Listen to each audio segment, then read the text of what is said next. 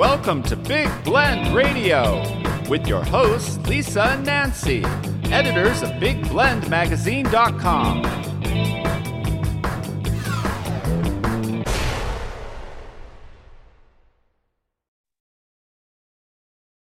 Hey everyone, welcome to Big Blend Radio Success Express Show.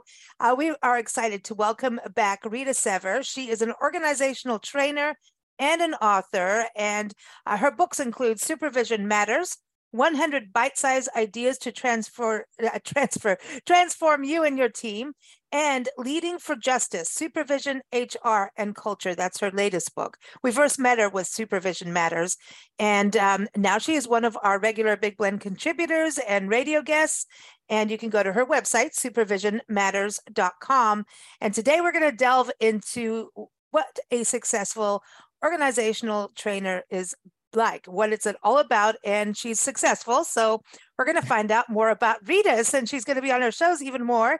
So, uh, Rita, welcome back. How are you?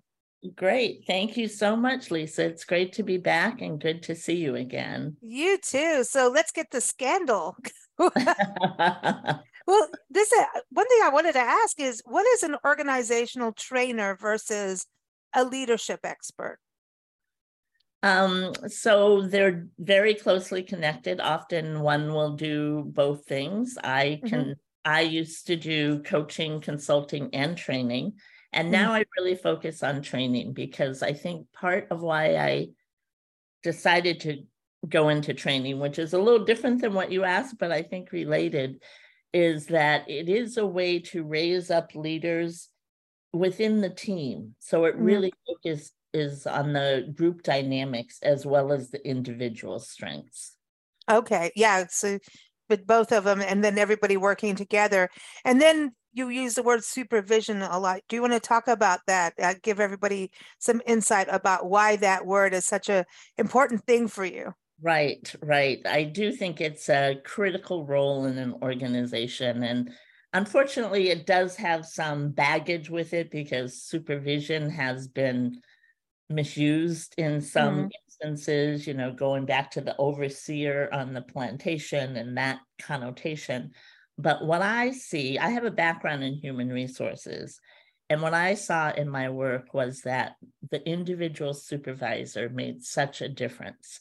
Mm. People would be happy in their jobs or frustrated, and they would be productive or phoning it in, you know, and everything in between but so much of it came back to how they worked with their individual supervisor. Mm. So when I started my business after working internally in organizations, I decided that's where I really wanted to mm-hmm. focus mm-hmm. because people were doing leadership work, people were doing management work, but I wanted to focus on that little tiny niche of how do you best supervise people to make it a win-win for the organization mm-hmm. and the individual. So that's why I focus on that. Well, it lets people know that someone is there. Right. You know, exactly. Yet not not your best buddy either because i think that's kind of the same thing as parenting in a way right you you i mean nancy and i are good friends you know that but she's still the mom and still gives me the eye right and if she doesn't give me the eye then i'm like oh you don't care you know what I mean? So right, it, there are parallels like for sure. Yeah, you have to have a strong relationship, but it can be neither, you know, in your face, micromanaging, and the other extreme, just hands off, do whatever you want. Just like in parenting, neither of those extremes works for supervision either. Okay, there, yeah, it it's about caring at the end of the day. It's about caring and connecting and being clear about mm. what what needs to happen. Mm. How and do we get where we want to go? What's interesting with you is you work mostly with nonprofit organizations. And what was the choice for that? Is that, you know, it's, well, I think it's important. I personally think it's very important because we look to nonprofits at, as being part of the solutions and for what's going on in the world, whether it's something to do with diversity or if it's something to do with wildlife or the environment nonprofits could be are even about running businesses and helping small business owners there's a nonprofit for just about everything you know right. but they're the the they're the helpers you know right yes so um I'll say two things about that. One is that I think everything that I do applies to both businesses and nonprofits, whether they're for profit or not, mm. because it's about people and people mm. are. The bottom line is different, but the process to get to success is very similar. I personally chose to work with nonprofits. I thought about this and I, I wanted to make a difference in the world. And part of it was I grew up the youngest of six children. And I think I grew up feeling like there was never enough and I wasn't seen. I felt like, mm. here I am, here I am. And when I came time to look for a job, I realized I wanted to help people who, in a bigger way than an individual family, felt like they weren't getting their fair shake, they weren't being seen, they weren't mm. being respected. And the nonprofit sector is where I felt like I could make that best happen mm. and best support that kind of work. Oh, very cool. I think it's cool. And yeah. and at the same time, um, I know we talked about this last time with leading for justice. We were talking about, you know, it's when a nonprofit puts themselves out there, they have to live by their morals of what their values are as an actual nonprofit. So if you right. are um, a nonprofit that's for the environment and the environment or environmental protection, um, are you, you know, using single-use plastic in the lunchroom? You know? Exactly. I once um, did a training with an environmental group, and they actually chastised me because I put plastic covers on my training materials. And they said, you know, that's a waste. Why are you doing that? And it was like, yeah, you're right. I I will change. Um, so you're right that they more than anybody else, they need to walk their talk. Mm. Um, and their mistakes are much bigger than other other companies that do the same thing. It's just sort of standard protocol. Nobody yeah. really calls them out, but nonprofits, people look very closely in terms of are you living your values? Mm-hmm. And yeah, you could be running the nonprofit for years and all of a sudden find yourself like, oh, I did all this, but nope. Just because you kind of you can that that's something I wanted to touch on. You could be in this for a long time, you know, anyone in in their role, whether it's a business or a nonprofit, and slowly kind of let things slide because you've been doing it for so long. And then, you know, go to make changes and you touch on this in your 10 the 10 questions that we asked Rita. Um, and everyone, her uh, answers are all up on blendradioandtv.com. And also a link is in the show notes. Um, but you talk about having for people to take their, um, you know, if they have to make improvements or change, to be self-aware. You talk about that. And sometimes I think people don't want to be self-aware because they don't want to see if they're making a mistake. And then it's like, oh, I want to cover it up in right. an organization so no one sees. But that means you probably don't have the right leaders. Like, that's bottom line, that's not going to work. Eventually, it's going to come out. Yeah. Either immediately or years down the road, and it's going to be messier than it would have been. And the truth is, it's counterintuitive, but when leaders admit that they made a mistake or mm-hmm. messed something up, it actually builds trust. Mm-hmm. And you know, it's hard to do, but it it goes a long way when somebody sees their leader being able to admit, admit a mistake or say i could have done that better there that helps build the connection and the trust so it is mm-hmm. an important process and yes i think self-awareness is a really underrated leadership skill because it supports the values, living with your values, both as an organization and an individual. And it impacts how people show up. Like, do they understand how people react when they say a certain phrase or their tone mm. is opposite of what they're saying? You know, yes, everything's fine, don't worry about it. People know that's not true. And so then it erodes the trust. So I think the self awareness is critical. Mm. And and then doing something about it. Absolutely. When you need to. Either mm-hmm. keep doing what's working and what feels, you know, is right, mm. or clean up what needs to be cleaned up. When it goes to training, I know you you can do it virtually, right, as well as go in person. So you work with people anywhere around the world, right? Right. right. Um, how important is it for people to stay on top of things? Because you talked about um, like sexual harassment. You know, those laws change too. There, there's legalities, and then there's like, hey, the world is being more conscious you know, as an organiz a nonprofit. Nonprofits pretty much have to be conscious of pretty much everything that's going on right now. We have right. to use pronouns. Like I have a friend who's in a nonprofit and she's like, I'm going to pronoun class. I'm like, what? Mm. No, I'm going to pronoun class. And and you know, because right. we were trying to learn about this too. And she's like, you know, explain things to us too, because we're like, okay, well, we had this happen. Like, what does this mean? You know, mm-hmm. and I think not just nonprofits, but businesses need to so is that part of it as a trainer is going in and keeping people aware versus just keep doing your your your goal and not seeing those those things you need to be aware of? Absolutely. It's about bringing you know as you said the up to date both laws and um, understanding in the culture of where mm-hmm. things are playing out. So talking about that and it's even more making all that relevant to their work. So, mm-hmm. why does it matter that you use someone's preferred pronouns? How will that both impact your relationships and how will it impact your business, mm-hmm. whether your business is nonprofit or not? Excuse me. so, making it relevant, that's a critical part of being a trainer. Mm-hmm. And so, I I did a lot of harassment trainings and I would change my focus because the basic content is the same. But one year I'd build it on what does respect look like?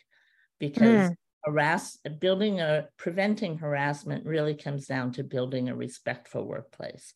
So what does that look like? What does it feel like in particular? And then the next year I'd focus on what does it mean to have a culture of consent? Mm. all, you know, not just around harassment, but around everything. And mm. then how do gender norms impact the workplace? So mixing it up and making it relevant and related to the last topic, the self awareness, it's critical that the leader, the executive, be in the training. That's probably the bottom line thing that makes it real to people. Mm if the leader doesn't show up and show that they are learning also, then people know it, they're just going through the motions. Oh, see, that's exactly it. And you talk about, we asked, oh, um, if you won the lotto, what are you going to do? You know, get you won right. the Powerball. Um, she's going on a cruise. right. and so, you know, but you talked about making sure nonprofits had an HR person and enough staff or volunteers.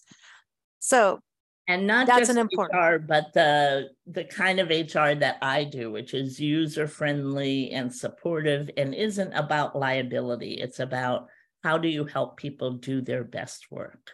Mm. So, the HR role, um, I know because we do an employment law show every month uh, with uh, Ward Heinrichs, and he always goes, "No, they come to me when HR ain't working. yeah. Mm. Because right. I'll go, no, that's a, I said, well, what about this? What about that? Like sexual harassment. And he goes, well, about the work, you know, the handbooks and everything. He can guide people. He says, but really, that's HR needs to stay on top of that part. And he's like, the HR is crucial in in a workplace. So it seems that you feel the same thing that the right HR is crucial in a workplace. I do. And I again think that HR has a big image problem.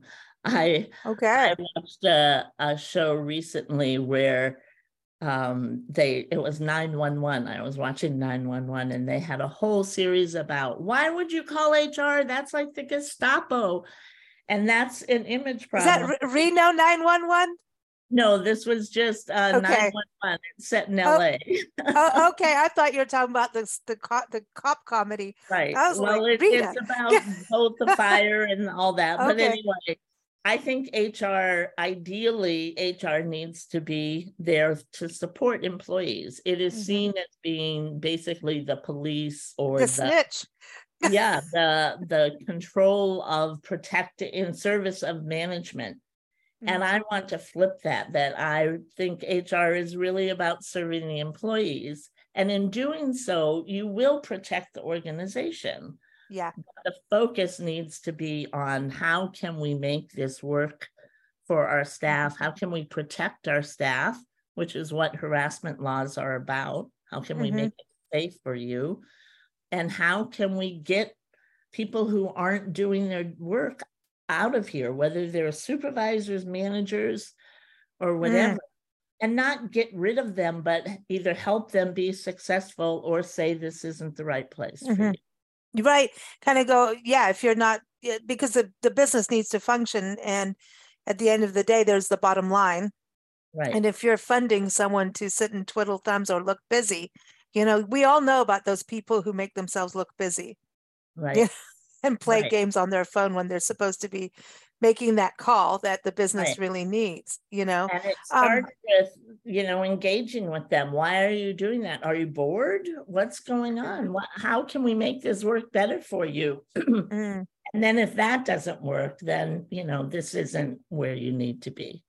yeah it could just be a bad match and that going going towards this though the hr to me is really like the communicator of the glue of a company for you know the owner or the the main leader like the hr person is not the snitch but the helper of and sometimes maybe the main the head person like an owner of a company may not be a people friendly person Exactly. but it doesn't mean they don't have a good idea and and you know that it's not if they could be an inventor they could be you know outstanding and i'm not going to name names because i'm getting close to it but, but may not be good in the people area and sometimes they don't you know you need to just keep them in their office on the other side Mhm. um because sometimes some personalities may not change Absolutely. Yeah. And, you know, I've had a job where somebody has told me that I hired you to do the people stuff. You know, I, I can be, I ended up being the liaison, which again Okay. is the role of HR. Getting the ideas, as you said, from the top out to staff and vice versa. You Mm, know, this isn't landing well. How can we redo this? Because staff mhm. hates this new rule you implemented. We got to change it. So there's rules too, like the I know California, which is where you're based. Oh my gosh.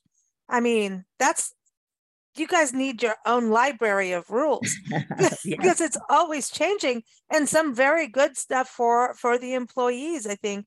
So we talk about it and some things there's like, oh well that didn't work or it did work. Like the fast um fast act for fast food workers that came out was, you know, because it really was based on helping fast food workers who are there longer have some support like for healthcare and things like that. And fast food workers, the model has changed of who they're employing.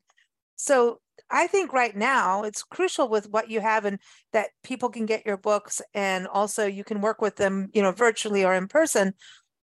Because we're also in a generational shift.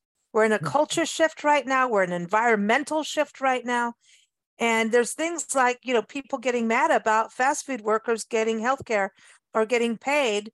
They're like, well, that, you know, that's it for work for teenagers and some people shouldn't be in there. And I'm going, I've been through many communities, you know, Nancy and I drive this country pretty well.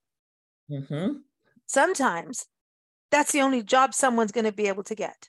Right. And if that is their survival, in some small towns, you're not going to go get somebody else. That's Right. it. And if they're reliable, you better treat them like gold because Right. you don't want to have to be there from four to four you know, Right. every day. Exactly. So um, there's this balance, and when these laws change, there's an argument to be that that happens. There's people that rile up against it, and the people that are for it. But then they have to go back to work. It reminds me of the band Fleetwood Mac. They have their drama, then they have to get up on stage together, even though they've had a huge fight. So Right. you know, so how? I mean, does that happen like in in organizations and workplaces where maybe the employees got a benefit they really needed and the employer or the executive director or the head person is like well this really sucks for our bottom line and the employees feel it Mm-hmm, absolutely. That happens in so many different ways. That's one example of how it happens. You know, a rule might have come through that made sense, but the way it's playing out, those unintended consequences are often devastating. Mm. Um, and even like you said, sometimes it's a good new rule, a good new law, and yet there's an implementation implementation period and it shifts things. And so, yes, there is a process of working it through, talking it out, seeing what we can change, what we can't change. And then, bottom line, okay, this is where we landed. Now we have to refocus on what we're doing here. Absolutely. How, how what about organizations with politics happening the way it is right now, especially for nonprofits, because you can't say issue driven uh, nonprofits aren't politically connected in some way to politics. Right. And it, we're in such a weird society now where it is completely like, you know, red or blue. And then if you're independent in the middle, like, you know, so a nonprofit may, like, well, we've interviewed a number of very large ones and even doing the first interview there you know it's like okay we don't we do not attack this side or that side over an issue mm-hmm. you know what i mean so yeah. though they're very much like you know i mean you when you even with what we do we have to talk to them beforehand make sure they know that this isn't a setup or an ambush where i'm going to go in well don't you think this person did that or you sided with this person it, it and so that's how, how I know those nonprofits are actually working for the greater good of what you know um, they're doing. Right. And I think there's that underlines the distinction between p- values and politics. You know, nonprofits, as we started to talk about, need to be driven and supported by their values. But those values don't necessarily have to transform into politics and keeping that distinction that we want alignment in support of our values, but that doesn't mean we're going to tell you how to vote or how to think or we're going to hash things out politically. Um, we need to focus on the work we're doing and be respectful again, have a respectful work environment, which means that we trust, you know, you get to have your opinion, I get to have mine, and we're going to work together even if we disagree.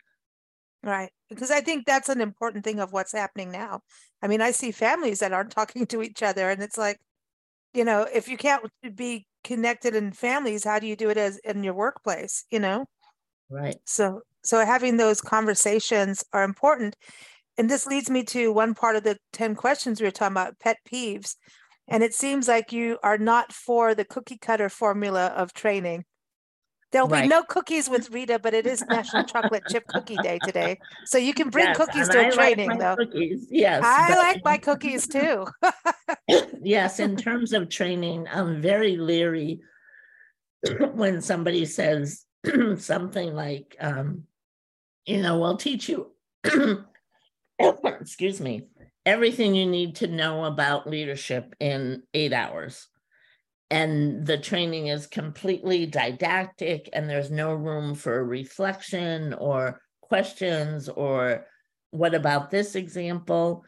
That makes me very skeptical. It doesn't mean they can't give good tips but i think it's going to be short lived because mm-hmm. unless somebody as an adult learner unless they can take it in and say how does this apply to me how am i doing this or not doing this, it's going to just move on when they leave the training. Mm.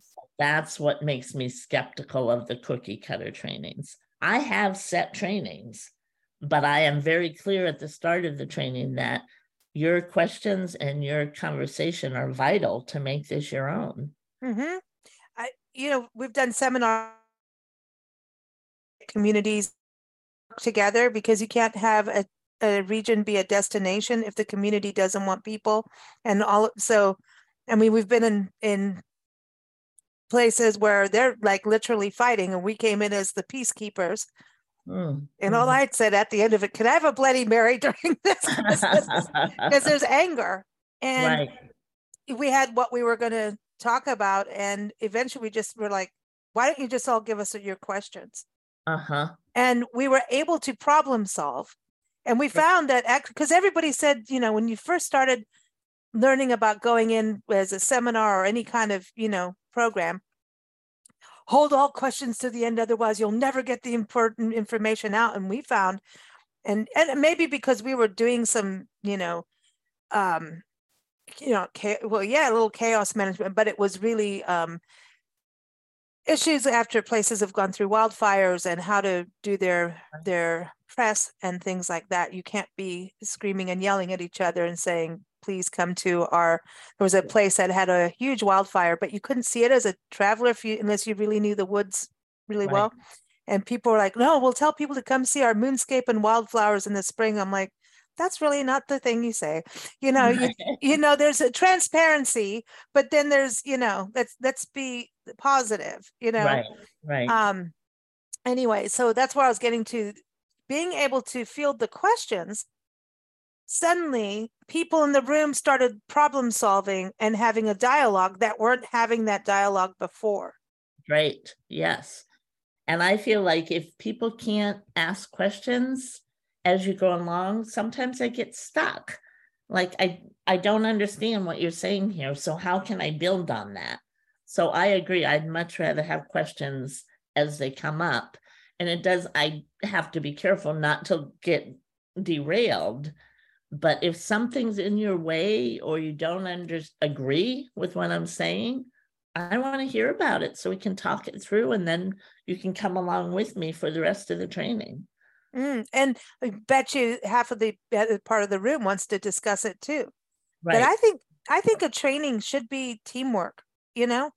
I really Mm-hmm. believe it's it's part of that dialogue of getting um, a workforce together to to problem solve and learn and grow. And when they're all in a training like you said have the leader in the same room you're going to start to see how people's brains are thinking where Mhm. ideas are coming they're you know they're you know they're sparking inspirations you know They're and- experiencing what you're trying to teach them. how is it now you know because people are still doing remote work are you seeing people come out where you know you do go out in person or you know uh, is remote working to do trainings Um, it su- works surprisingly well. Um, especially, you know, with a, a good like Zoom works really well because you can do breakout rooms and still be interactive that way. You know, you can't have a huge crowd for it to be interactive, but with a good sized crowd, you can. So I'm still doing some Zoom and I'm still doing in person. Mm. There is something about in person that can't be replicated it's it true absolutely is different when you're in person and very powerful but as you said because of the virtual training i can work anywhere and that's a real gift of it well it's interesting when you say that you can you do smaller amounts of people i think that's more intimate in a way and Right. do you find that um it you know you're talking about the i can teach you everything in eight hours kind of trainer uh, Right. which you're not pro. Is there follow up that needs to happen? Like people go to an event and then it's uh, like I see all these people do, hey, we're doing this event, but we're going to create a Facebook group so everybody can communicate and do those kinds of events. And maybe they'll do a fo- one more follow up or something. Are you finding that is that an important thing too? absolutely when that can happen it does make it so much stronger Mhm. often my best model is to do a training with the whole team and then what i suggest is what i call supervision circles. So smaller groups get together like once a month for three months after the training and basically dig into a topic like okay let's talk about the nitty gritties of feedback. We covered it in the training but what comes up when you think about giving feedback? Mm. what bad experiences have you had? What good experiences have you had? What gets in your way and so it's more hands-on digging in and doing that for a few months helps both deepen their understanding of the material and as you're saying helps them work well together so they mm-hmm. start learning how to be peer coaches to each other. And then Oh, the third nice. leg of this is individual coaching for people who need help with, you know, I've got a really tricky situation. I need some support. That's cool. And do do you do exercises? Like, do people have to write? Because I always find personally that if I don't write something down, it's it's Right. it went to lunch and left. yeah, exactly. So I encourage people to do that. And I often will stop and say, okay, let's take three minutes. What did you learn? How does this Mm. apply to you? To again, right in the moment, give them time to think about here's what I want to do different, or here's what I'm doing well. Mm. See, that's what I think it's so we've gone through so many changes and now we're in the world of ding ding notification on the phone, on the watch, on the computer, on I mean, it's like we're ding ding dinging ourselves out the window, you know, Right. it's a little crazy. So I wonder about focus and how hard that is in a training. And like you're saying, I think you've got all those things where you you man because you're interactive, keeping people focused and Right. part of you know an alert and actually taking that knowledge and in and and getting it but i think once they walk out like you know the ding ding ding start to happen so in your trainings are you working with that kind of thing of how to stay focused in your job in a way with what like actually when you talked about self-awareness do that individually so that you don't get lost in the in the shuffle of of and then what leads to chaos management Exactly. I think the taking time for self-reflection is a critical part of that and really hard. I acknowledge it's hard. As you're mm-hmm. saying, you have every minute of your week scheduled, and then there's the dings on top of it. But I underline that if someone can take even five minutes at the end of a week to sit quietly, shut off all your machines, and think about how did this week go? Did I show up the way I wanted to show up? Was I the leader I wanted to be? Is there anything I need to clean up or do differently or that I want to do better next time? wow You can fit a lot in five minutes Mm, and then go from there. And I apply that in a similar way to supervision that I underline you need to meet one on one with the people you supervise on a regular basis. And so that again means you schedule it and you prioritize it. And part of that time is to connect, and part of it is to catch problems before they get in the way mhm, and, And, to make yeah. sure you're on the same page. mhm. okay so i remember years ago this actually before the magazine uh, i was in sales and we you know remember benjamin franklin daytimers and i'm sure they're there now still there Right. and we Right. went to seminar about them because and i became a huge fan of them because they talked about even in in the daytimer they had a whole page for your day's reflections at the end of the day Huh? write down what happened write down what you want to change or what was great you know everything you're saying and then look for what's happening the next day and i you know and i wonder about that too as you know in leadership and everything okay this is what we're going to do tomorrow so you're you're kind of closing the day and starting the day and whenever i didn't do the next day i was always paranoid what's happening the next day what's happening the next i have Right. you know and i wonder about people having sleep issues if it comes from Mhm. not, not doing these writing down exercises Right. you know Yeah, because it is both capturing all those things that are buzzing around your brain, and it's also setting the intention of, I want to be intentional. How do I want to show up? What are my priorities? So, Mm, absolutely think it helps mm. help you sleep better.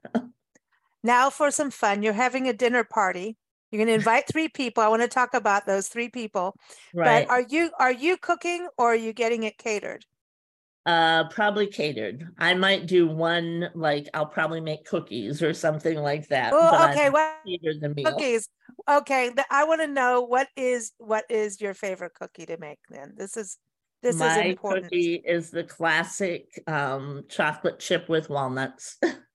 I love them Ah, on the oh crispy side.